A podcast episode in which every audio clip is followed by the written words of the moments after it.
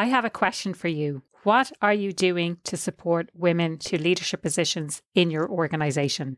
From all of the work I have done with both individuals and organizations, I have compiled my learnings on this issue in my new guide 15 Ways to Support Women in Leadership.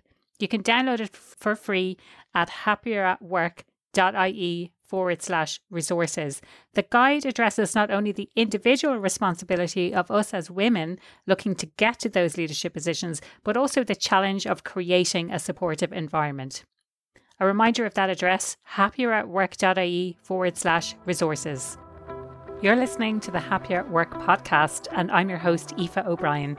Through a combination of solo episodes and interviews with some incredible guests, we bring you the insights and practical tips to create happier working environments for you and your teams. If you enjoyed today's episode, consider sharing it with a friend or a colleague and leaving a rating or review on your favourite platform. Last year, we conducted a global total reward survey. Tell us what's important to you and what's meaningful. And we were really clear up front and said, look, there's going to be three inputs to forming our evolving total rewards. One is going to be competitive benchmarking data. We are going to look externally at what uh, our peers and the places we compete for talent are doing so that we understand that. The second, understandably, is going to be uh, affordability because we are a for profit business that's trying to grow. But the third, equally important input is going to be employee sentiment. What's important to you? And I would tell you more than anything that informed prioritization Hello, and welcome back to the Happier at Work podcast. I'm your host, Aoife O'Brien. My guest today is Katy Conway. She is the Chief People Officer of Resources Global Professionals, or GP. We have a really interesting conversation. We go in a lot of different directions, but we're talking primarily about the human centric approach to organizations. We're talking about trust at work, empathy, Katy's approach to hybrid, or rather RGP's approach to hybrid, what's working for them, some of the challenges around that as well, and how she has created a listening organisation. We also talk about the importance of connection and some of the DE and I strategies that they have there at RGP. As always, I will be doing a synopsis at the end, so stay tuned for that to listen to some of the key points and key takeaways and what actions you can take as a result of listening to today's podcast episode. As always, I would love to know what you think. Do find me on happieratwork.ie, and I'd really love to hear from you what you thought about today's episode. Katy, you're so welcome to the Happier at Work podcast. Would you like to introduce yourself to listeners? I would. And thank you for having me. I'm excited to be here. I've gotten a ton from the episodes I've listened to, so this will be a fun opportunity. I'm Katy Conway. I serve in the Chief People Officer role for Resources Global Professional. We affectionately just refer to as RGP. And RGP is a global professional services firm that's really kind of bringing consulting forward in a modern way, and in a somewhat different way. Our tagline is Dare to Work Differently because we are serving our clients and the consultants who work for us in, in a bit of a different approach. Mm. And what is that different approach that you're using? For our consultants, and I tend to focus on that very heavily from, from my chair, from the consultant perspective, it is an organization that allows people to opt in to opportunities so they can pursue consulting in a professional services path in a way that gives them a lot of autonomy, flexibility, choice in the engagements that they're working on, which is different, I think, than most traditional consulting firms where there's a bit more of a a scheduling or an assignment kind of focus. So this allows us to really understand what's important to people, certainly from a hard skills perspective, technically, functionally, but also listening and understanding about how they want to drive their career forward, whether that's from an industry vertical perspective or a functional perspective, or quite frankly, even just a lifestyle perspective. Mm-hmm. And because we go about it that way, we find that we have very strong referral of talent from that group. We have strong retention, redeployment among this group. And it seems to show up with our clients a lot. They comment for us that they get strong expertise, but they get that in a way that people seem to really want to be on those engagements and they're excited and passionate yeah. about them. That's actually a really interesting approach. Before we go any further, I'd love to dive into that idea of the consulting. So, are these people employed by you? They're not contractors. Are they actually employed? They're employees. So they're our W 2 employees. Now, we operate globally. So in some countries around the world, you'll see a little bit heavier mix of independent contractor where that is um, more governed by the, the requirements or regulations in that country. But the vast majority of our business runs on an employment model. Mm. And so the easiest way to kind of think about it is we're trying to offer the the benefits of gig employment where you're mm-hmm. selecting and opting in and choosing what you want to do with the benefits of full-time employment professional yeah. development enrichment all benefits all of those pieces yeah no I, I i love that as a model i think it's really interesting especially what you're saying about client satisfaction because if i think of traditional consulting firms and i think you know without naming anyone and, and that's probably who you're referring to but it's it's this idea where exactly like you say, people get assigned onto these specific projects, and whether they like it or not, or they might have to deal with clients who are a bit tricky, or subject matter that they're not familiar with, or whatever it might be. Really intense periods of of working on projects, and I know certainly from um, I'm coming from an agency background where we're working on clients, not necessarily on projects, on on ongoing contracts and servicing those contracts. But um, it's a really interesting model that people get to actually choose the types of engagements that they're involved in. Do you want to talk to me a little bit more about how that came about? Sure, sure.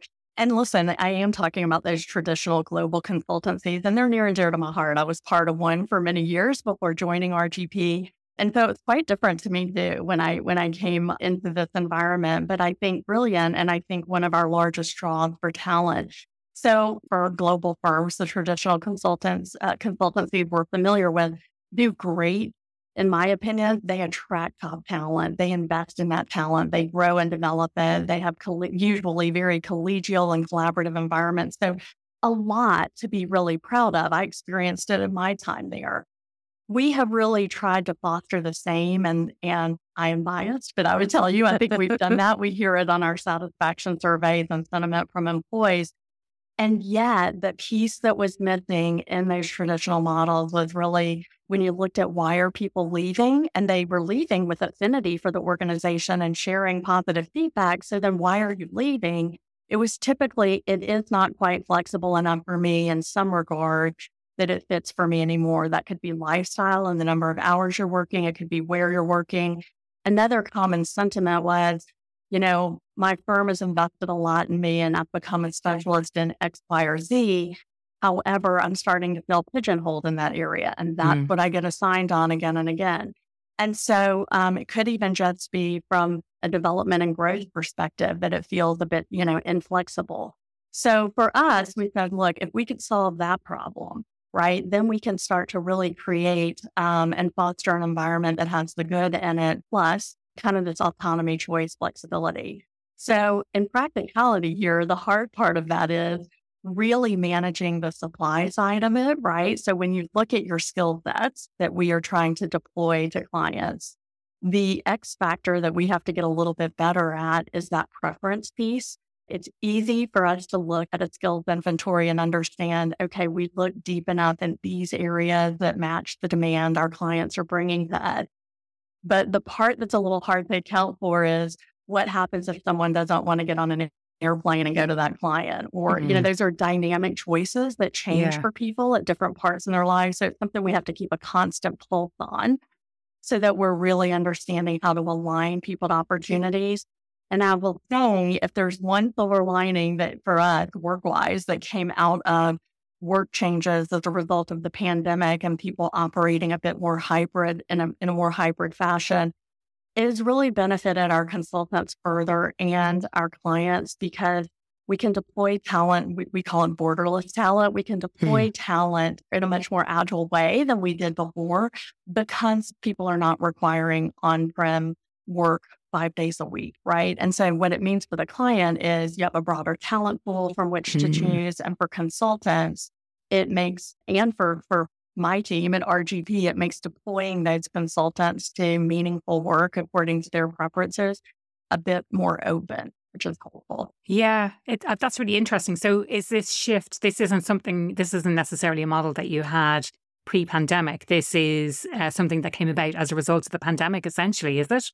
It is. It is. Mm. I would tell you pre pandemic, the minority by a long shot, exceptionally, our clients were uh, hosting virtual work.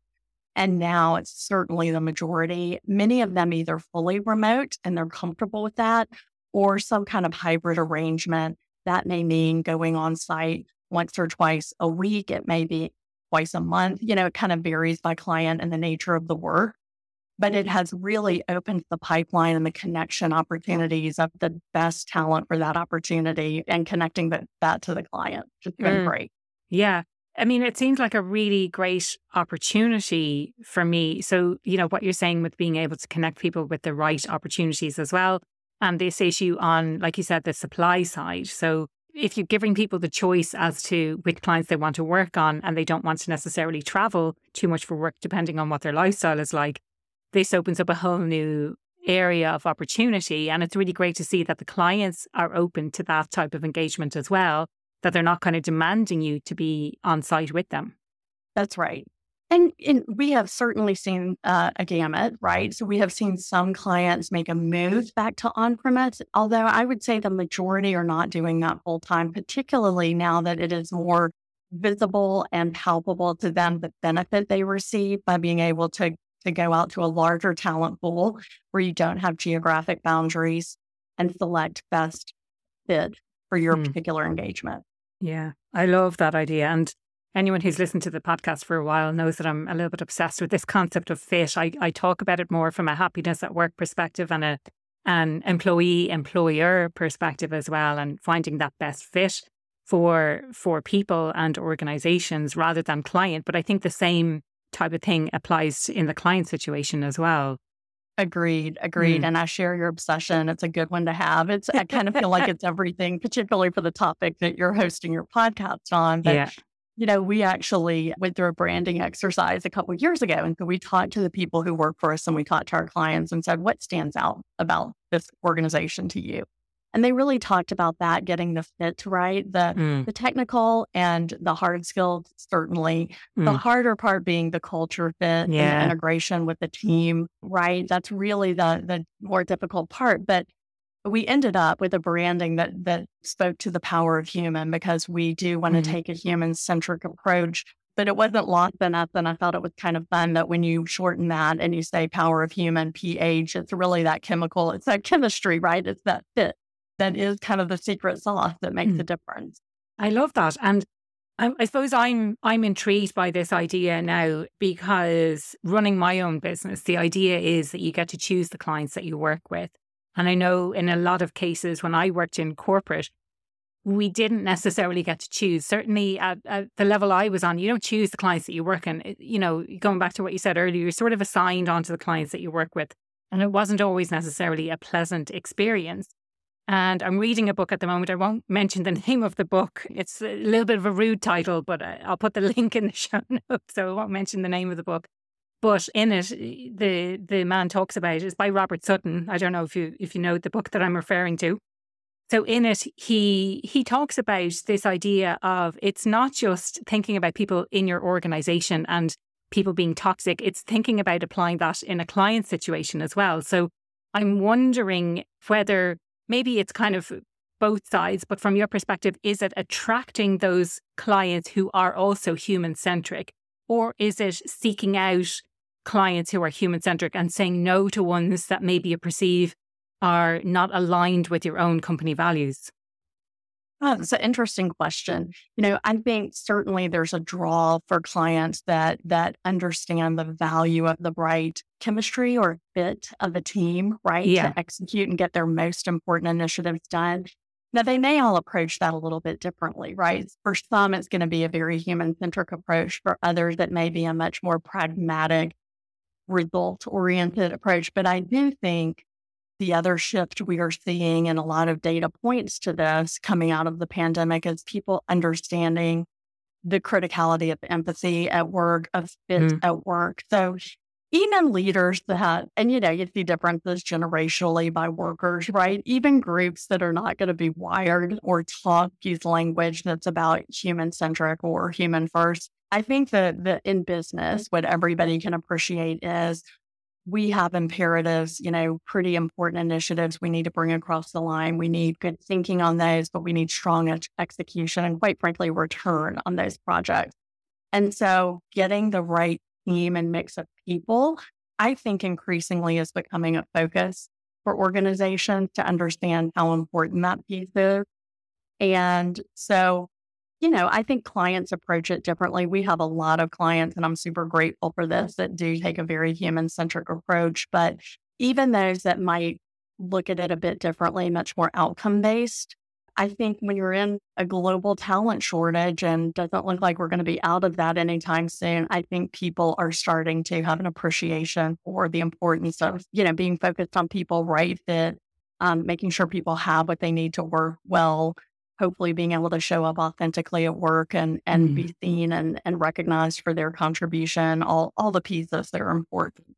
All of these things that we're seeing i think recently they're kind of they're getting a lot more airtime i think recently. And you know some people might think it's flash in the pan or it's something that's just a temporary thing. But for me i think it's it is the future of work and we're starting to see that already. Leaders being more authentic and showing their level their level of vulnerability their humanness mm-hmm. um, in their interactions with people. I think it's it's really important.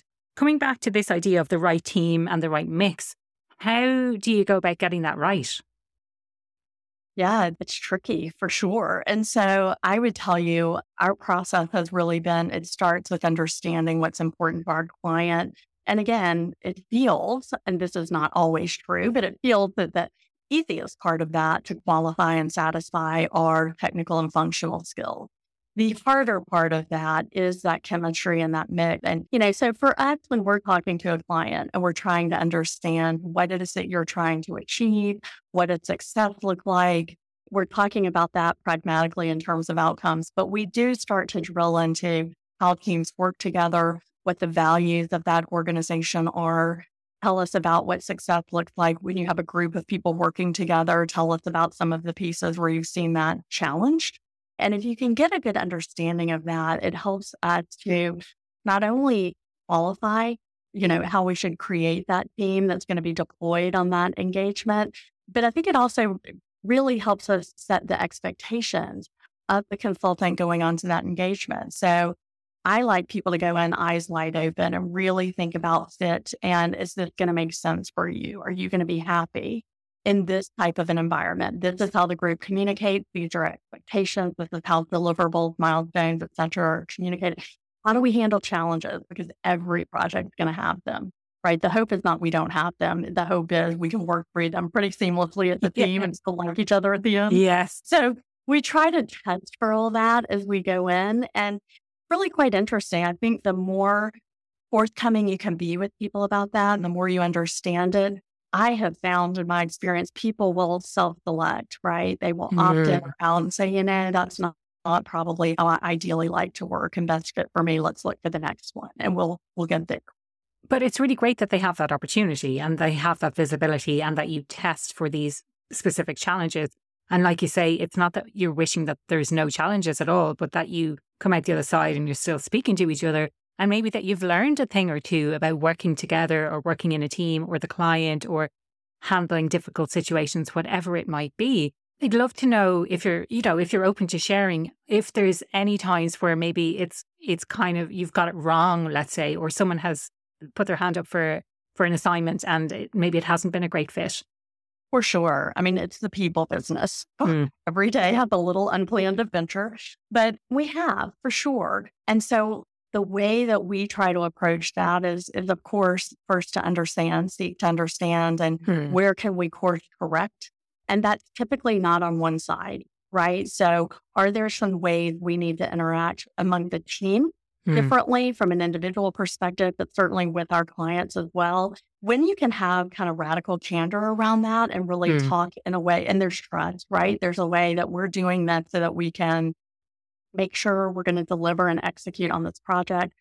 But how we get there and the impact it has on every team member is also a pretty important decision factor for mm. us or consideration for us. So, a lot of time through that dialogue, things get course corrected. There are times where they don't. And you know, sometimes it's a fit issue. Sometimes, of course, in the people business, something personally happens in someone's life where mm. they're not going to be able to see an engagement through. And that's why these relationships, both with client and with consultants, are so important. It's, mm. it's really just the trust is critical to work through that. And we've been able to. So I, I think about an instance I worked through recently where somebody had just a really difficult something very difficult happened in their personal life and understandably needed to step away for a period. And that was on a project that had really critical and tight time deadlines on it. And mm-hmm. so we were able to get the consultant, our employee, some support as they stepped away and dealt with the personal issue. And at the same time, um, do a handoff uh, with a new consultant who would come in, help that person ramp quickly. The client was great and understood we were going to need to take a quick beat to get that person up to speed. The whole team, both client and other RGP consultants, rallied around them. And then we jumped in and, and continued to, to carry forward. So it's definitely not a one size fits all in terms mm. of how we approach them. It's pretty situation specific. Yeah. Um, but I think, again, if you enter that with empathy, solution orientation, what's mm. going to be the solution that fits multiple parties, the consultant, the client, RGP, you know, yeah. kind of usually it's always a three pronged approach um, that we have to think through. Yeah. We usually get there. Love that. You know, and, and, like you're saying, the people business and having to take into consideration all of these different aspects. But it's really great to have those relationships with your clients that they're accepting of that and they're, by the sounds of it, majority people focused and human centric businesses. So they kind of get it when someone needs to step away for personal reasons. I think it's it's really great. The other thing that we we touched on a little bit earlier, and we we talked about it a little bit before we started uh, recording, Katy, was this idea of hybrid working. And it's a question I get all the time. And a lot of people I speak to are looking to find the solution, maybe the one size fits all, as to what's working in hybrid and what the future is. Now, my response generally is listen to your own employees. Don't be looking to what other people are doing. But I think it's always interesting to hear what's working in other organizations. So, when you had to go through this seismic shift, let's say during the pandemic, where suddenly everything is done remotely. And now you're moving more towards this hybrid model. What are the big challenges and, and what do you see as working for you? Sure. Yeah, it, it definitely was a curveball for me and for the organization uh, when that's just turned on a dime, you know. But I, I will tell you what's working for us is firstly starting from a place of I too wish there were a silver bullet to this solution, and there's not. I've come to accept that. And so it's a real learning opportunity and growth opportunity for us, we tend to really want to be a listening organization. Our, you know, we're a human capital firm. So what the sentiment of our people is at the heart of it. And so it was really in early days taking cues from both stakeholders, clients and consultants about how we were going to navigate this uncharted territory. Mm. And so we started that. Thankfully, we had a lot of collaboration tools already in place. So we didn't have to scramble as much as some organizations did to get Zoom and to get Teams and other things. Then we had already been kind of pursuing early days of a digital transformation. But and so that we're very grateful for that. As we we learned in very early days, we had to work with our people to find best practices around how to work across those collaboration tools. I don't know if you found this in, in your work or your your team, but it, it felt a bit overwhelming at first. So what felt like a lot of email and phone traffic, now you've got chat traffic, and now you've got like collaboration tool. It's like, boy, I don't know if I can keep up with all the forums. So really finding out how you kind of rules of engagement and, and each different project about what are we going to use, how are we going to use it, let's make sure we make this useful and not more of a burden as we all have to figure out how to work a little bit differently. We started to pulse our people to really understand preferences as we got into, you know, the, I would say midway through the pandemic. What is feeling right, like the right mix for flexibility for you? Is it partial on site? Is it fully remote?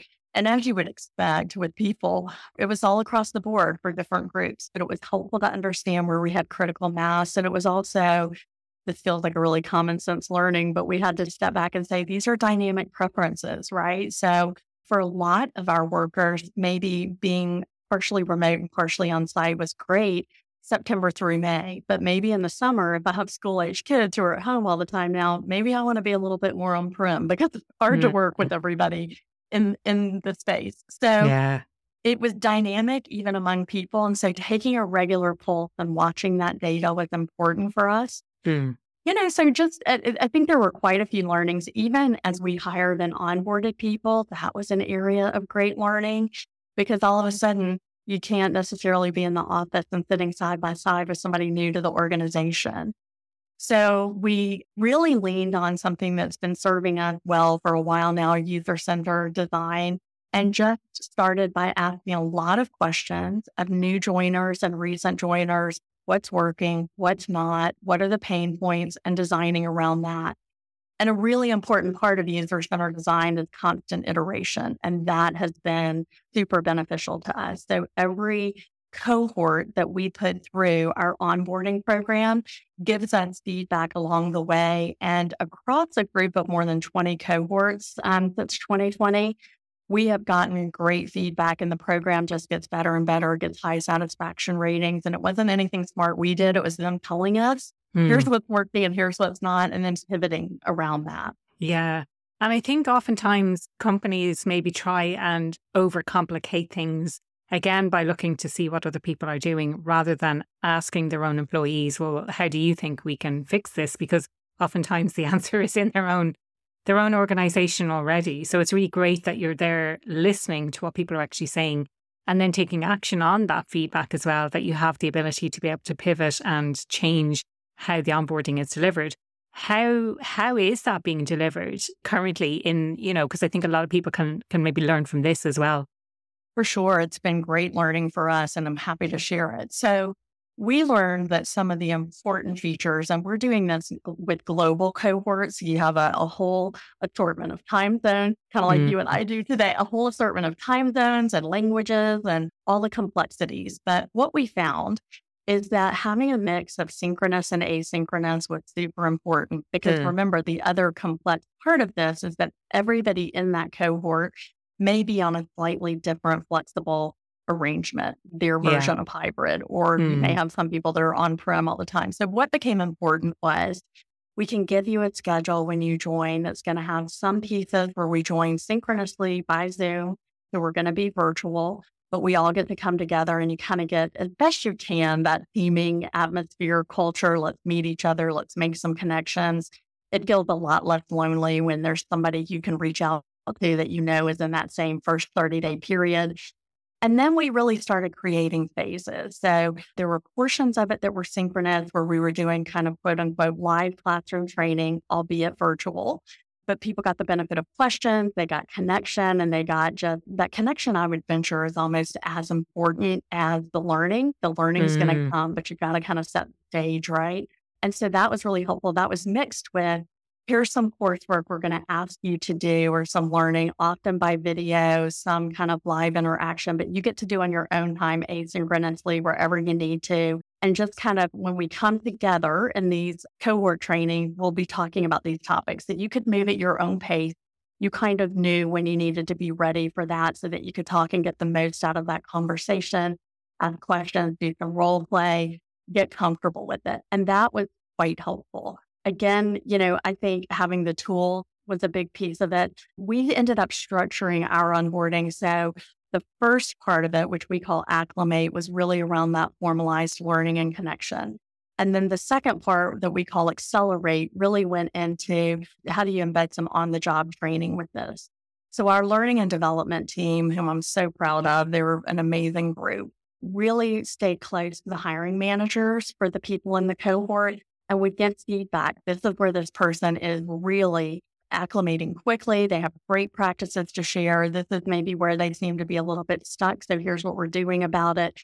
And it allowed that one on one manager or that hiring manager when they were having one on one meetings with the person and just the normal course of business to focus on the areas where that person needs a little bit more reinforcement, right? To give some extra support. Again, going back to, I guess the theme of today is it's not one size fits all. So, what is my higher need and how can I help?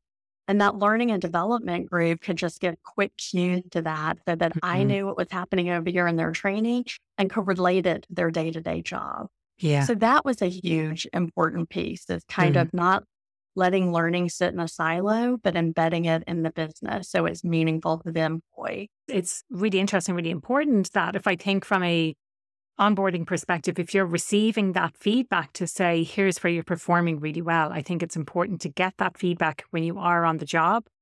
It may be disheartening to hear, hear, you know, hear some of the challenges, but I think if the managers approach that from the perspective that I'm here to support and help you and provide the resources for you to be able to do a better job, rather than we're here to judge you and this is what you're not doing well, I think it makes a huge difference to that onboarding process. So true. I, I couldn't agree with you more. So I think it it really does. It allows people to kind of pivot quickly to learn as they go to build some early success. That's really important. A lot of this is about confidence. Yeah. Especially when you're starting a new job. I think I mean, there's a few things to say about starting a new job. It's you feel really excited at the start. No one, you know, no one starts a new job wanting to do a terrible job. You might feel a little bit of imposter syndrome. You might feel a little bit afraid of the challenges that are coming down the road. But if you get that positive reinforcement early, especially coming directly from your manager, I think it's really important to build that sense of confidence as you're growing on the job. I agree with you. And with this added twist of we're not all sitting in the same room together, I think it was, you know, having that cohort that you could reach out and talk to, yeah. even if they're on the other side of the world, we're in the same boat. And we know that it just fosters some connectivity, some hmm. trust, some some pieces that are so meaningful when hmm. you want to ask an off the record question or give me some honest feedback here. Quite frankly, it just really promotes a growth mindset. Yeah. The other thing that came out of both the onboarding learnings and just the learning of, of adapting to hybrid was, you know, can you, from a cultural perspective, almost it's going to sound corny, but replace the water cooler. And because mm. we can't all walk down to the coffee maker together and shoot the breeze and really make some of those personal connections that we used to for 10 minutes a day as we we take a break and then get back to it. Where does that come from? So we we, we had to get better at that, right? So there were I see teams around here doing some really fun, cool things where they may just gather um, for kind of a, a non-work 30 minutes, right? This is just a connection time bring your coffee, your beverage, whatever you're doing right now, bring it. And we're going to be in a no work zone for 30 minutes and just connect with people. And that goes such a long way. I really believe those are pathways to people feeling comfortable enough to reach out on business topics, especially when it's a vulnerable moment. I'm struggling with how to present this to my client the right way, or I'm struggling on this problem, you know, as I serve a brand new client, whatever it may be you don't have to suffer alone, right? There's a whole group of people here who have been there mm-hmm. before and can help them and move you forward quickly, but you have to know them and feel comfortable reaching out. So those yeah. things were important. And I think, especially during hybrid working or especially with people working in a remote situation, it makes that connection piece a little bit harder and even harder if you're joining in that situation. So that you're joining a new company, you don't know anyone, you don't have that previous human to human connection with them necessarily. But this is, it sounds like a really great opportunity to bring people together in an informal way that people want to connect with each other. They want to know who to reach out to when they're having problems. And like you say, it's kind of this informal channel, if you like, I'm having this problem or I need to find a different approach to this. How can you, we try and solve it together?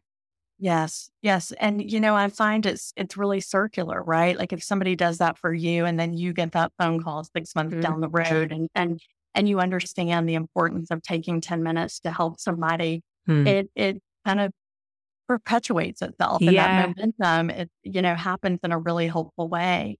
The other thing that we experienced, and I'm sure many organizations did, is that we've really been evolving our efforts and our focus on diversity, equity, and inclusion uh, over the last several years. And that has been important just generally kind of period hard stop, but mm. it's also been really important to this hybrid work environment because the way it's played out here is one of our big goals is really to increase awareness and perspective. So we are looking at diversity as it's a competitive imperative as a human capital company. if you want to offer your clients the best solutions and diversified thinking, then you need diverse perspective and experience to bring that thinking. Yeah. So, so that's kind of the lens that we start from. And with one of our goals being, okay, if we really want to bring in diverse perspective, we also need to create moments where people can foster learning and understanding. So we've had a couple of roughly every quarter or so town halls that I would just call town halls, probably not the greatest name, but it's just more of a learning opportunity.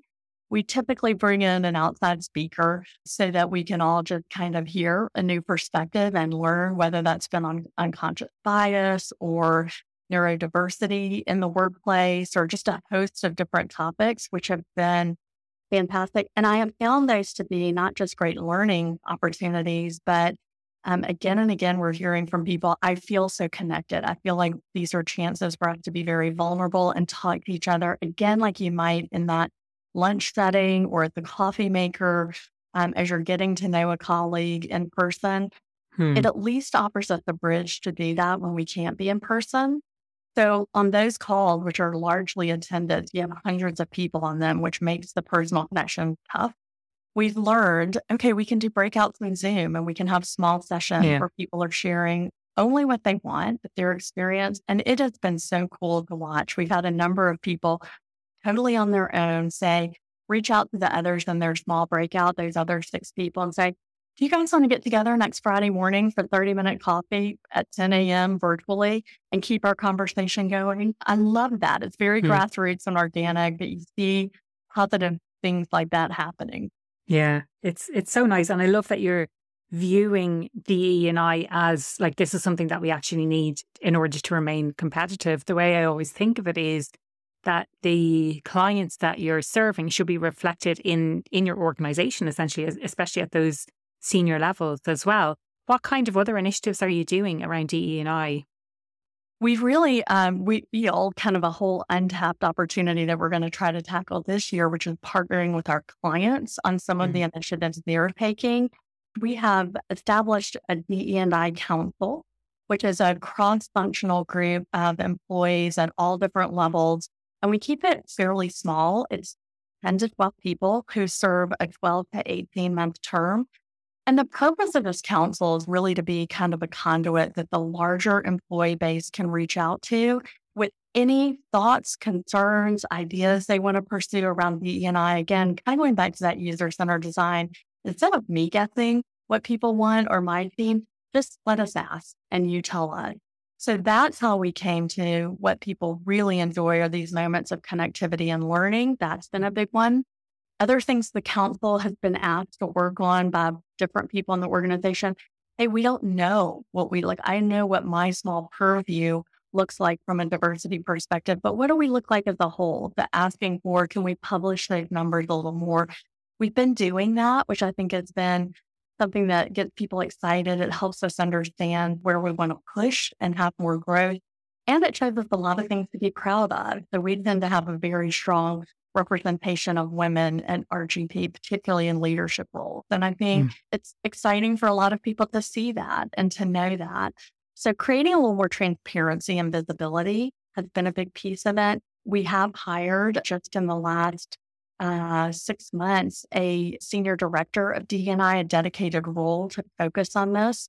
Hmm. And she's really working. She's doing a wonderful job helping us again pull people and say, where are our priorities? There's so much we want to do, hmm. but where are hmm. we going to prioritize? So yeah. the thinking is we'll probably push this year on employee resource groups and offering hmm. again more connectivity, support, understanding for groups. And so right now we're kind of architecting a process of okay, how what's the process we want to go through to figure out what those first ERGs are going to be? Mm. Yeah, brilliant. Love that. And as someone who was involved in launching the kind of the Irish chapter of the global ERGs in in one of the organizations I previously worked in, it's it's such an, a rewarding experience, I think, to have that and to be able to show allyship, to be able to show support for those underrepresented groups, you know, and, and just the promotion and knowledge and understanding and connection that you get from that. I think, I mean, from our entire conversation, Katy, what's really coming across is that the organization is so good at listening to its employees. So it's not about leaders sitting around in a room and thinking, I have the solution for this or let's try that. It's really about asking people, asking people who actually work there, asking people who will be impacted by the decisions, what do you think we should do? Or have you thought about this? Or where are our prior, where should our priority areas be? you know that's really really coming across from from our conversation so it's really brilliant to see that that's the stance the organization is taking yeah, I'll tell you, I've become a big believer in it. I mean, selfishly, it's a lot less scary than trying to be ideas by yourself. I would never purport to have the right ideas.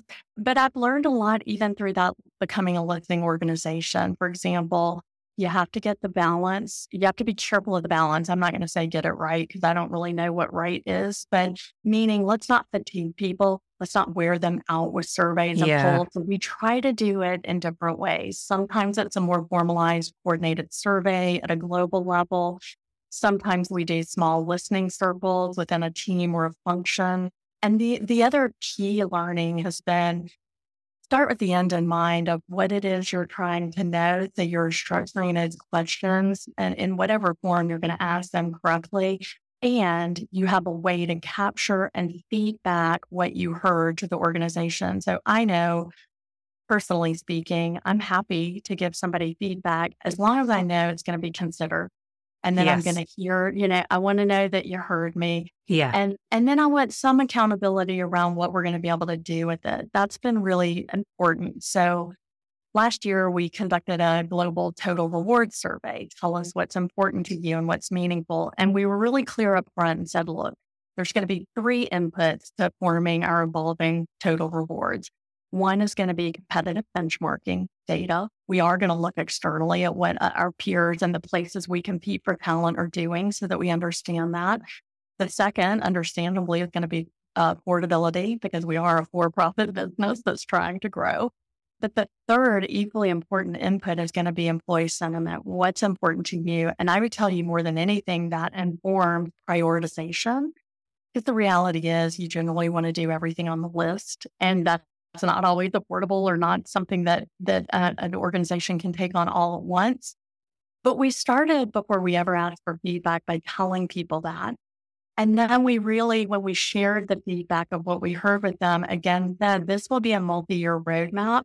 And so, you know, don't expect that all these changes will happen at once, but do expect we will keep them squarely in view as we think about the changes yeah. we want to make. Yeah. And that you'll update people as you go along and inform them before the changes are made or let them know what's coming down the line. And if anything changes, then you update them as again to say, listen, this hasn't happened because of XYZ reason. But at least you're you're kind of sharing that journey and you're letting people letting people know. If I think back to some organizations that I worked in in the past, they might carry out a survey. We tell them everything as honestly as we can of what we think needs to change in the organization.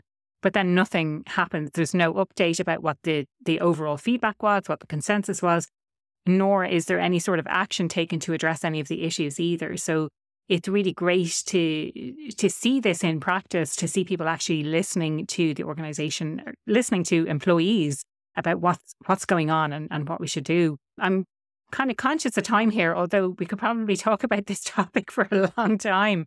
And I really appreciate your time today, Katy. The top, the question I ask everyone who comes on the podcast: What does being happier at work mean to you? Oh, I love that question.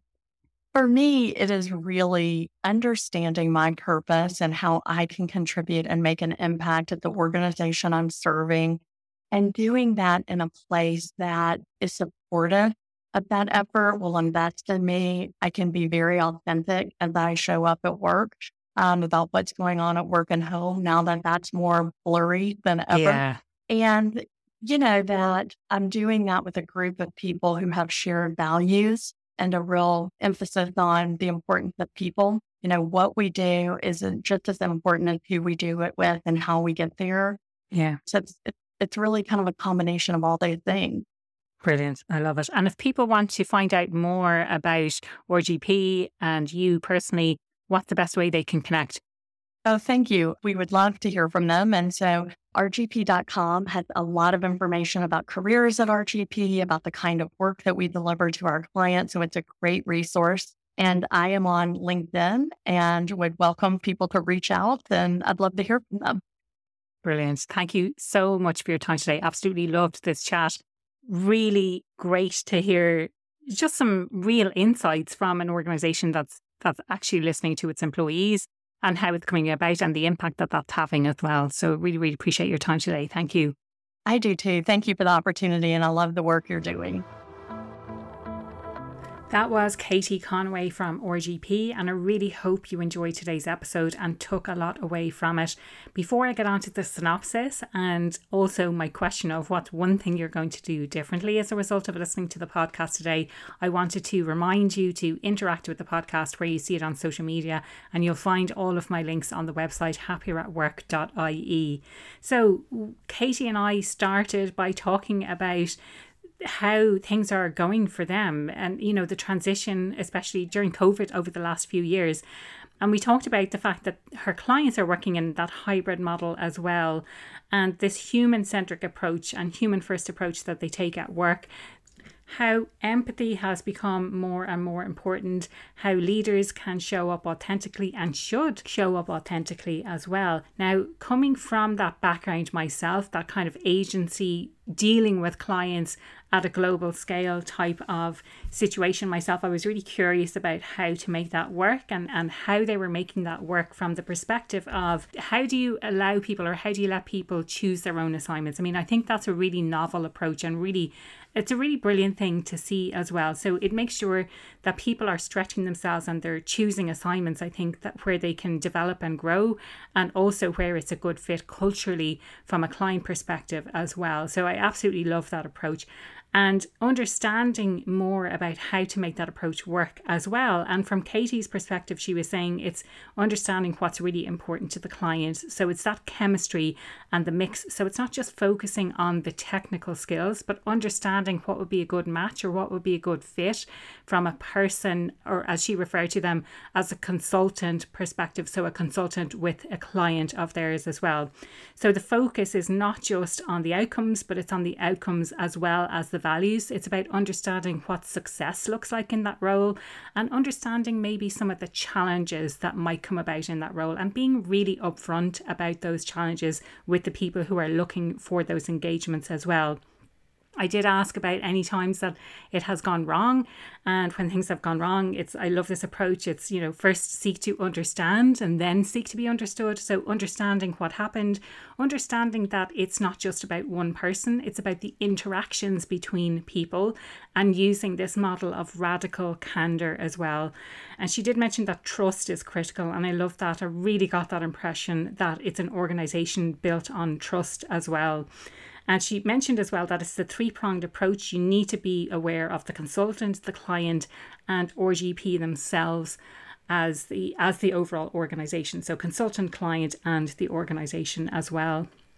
Now we started talking uh, about hybrid, and I was really curious about what has kind of worked well in that scenario. So she mentioned it's, it's about the the learning and growth. It's about being a listening organization. So it's not looking to other organizations to learn from them. It's about listening to your own organization and your own people and trying to understand well what's working for them. Katy mentioned as well about creating best practices and rules of engagement. And something that kind of occurred to me is about creating a communication charter. So suddenly you're bombarded with all of these different modes of communication, but it's about agreeing as a team how we're going to communicate with each other. Uh, she also mentioned about doing pulse surveys and, and later on went to say about not kind of overusing that type of methodology, but also that people's preferences may change. So during the summer, for example, people might want to be in the office more because they can't get their work done if their kids at, are at home from school. We talked about hiring and onboarding as well during hybrid, and I was really interested to hear about what she had to say in relation to asynchronous and synchronous communication styles. So, having asynchronous training as well as synchronous, bringing everyone together at the same time through Zoom, that it's an iterative process as well. And that a huge focus of it is that connection piece and delivering feedback and showing people that they're having early successes in their new roles as well providing that connection for the new cohort to reach out to each other, having that growth mindset as well, and really adapting to this hybrid model. She talked also about replacing that cool water cooler moment, so building in connection time where it's a work free zone, so having 30 minutes to connect with people, not talking about work. She was talking also about the DE and I efforts that they have and the kinds of initiatives that they have in their place and having a DE and I council of 10 to 12 people for a 12 to 18 month term to really hit all of the different areas within their organization. So, absolutely loved my conversation. Do get involved in it. If you have anything to add, if there's anything that you learned from today, anything that you'll be doing differently, I would absolutely love to hear it. Happieratwork.ie. That was another episode of the Happier at Work podcast. And if you've made it this far, well done, you. Thank you so much for taking the time out to listen to today's episode. If you did enjoy it, please consider leaving a rating, a review, or share it with a friend. I would love for you to get involved in the conversation. And also, if you'd like to know more about how I can help you or your business, head on over to happieratwork.ie.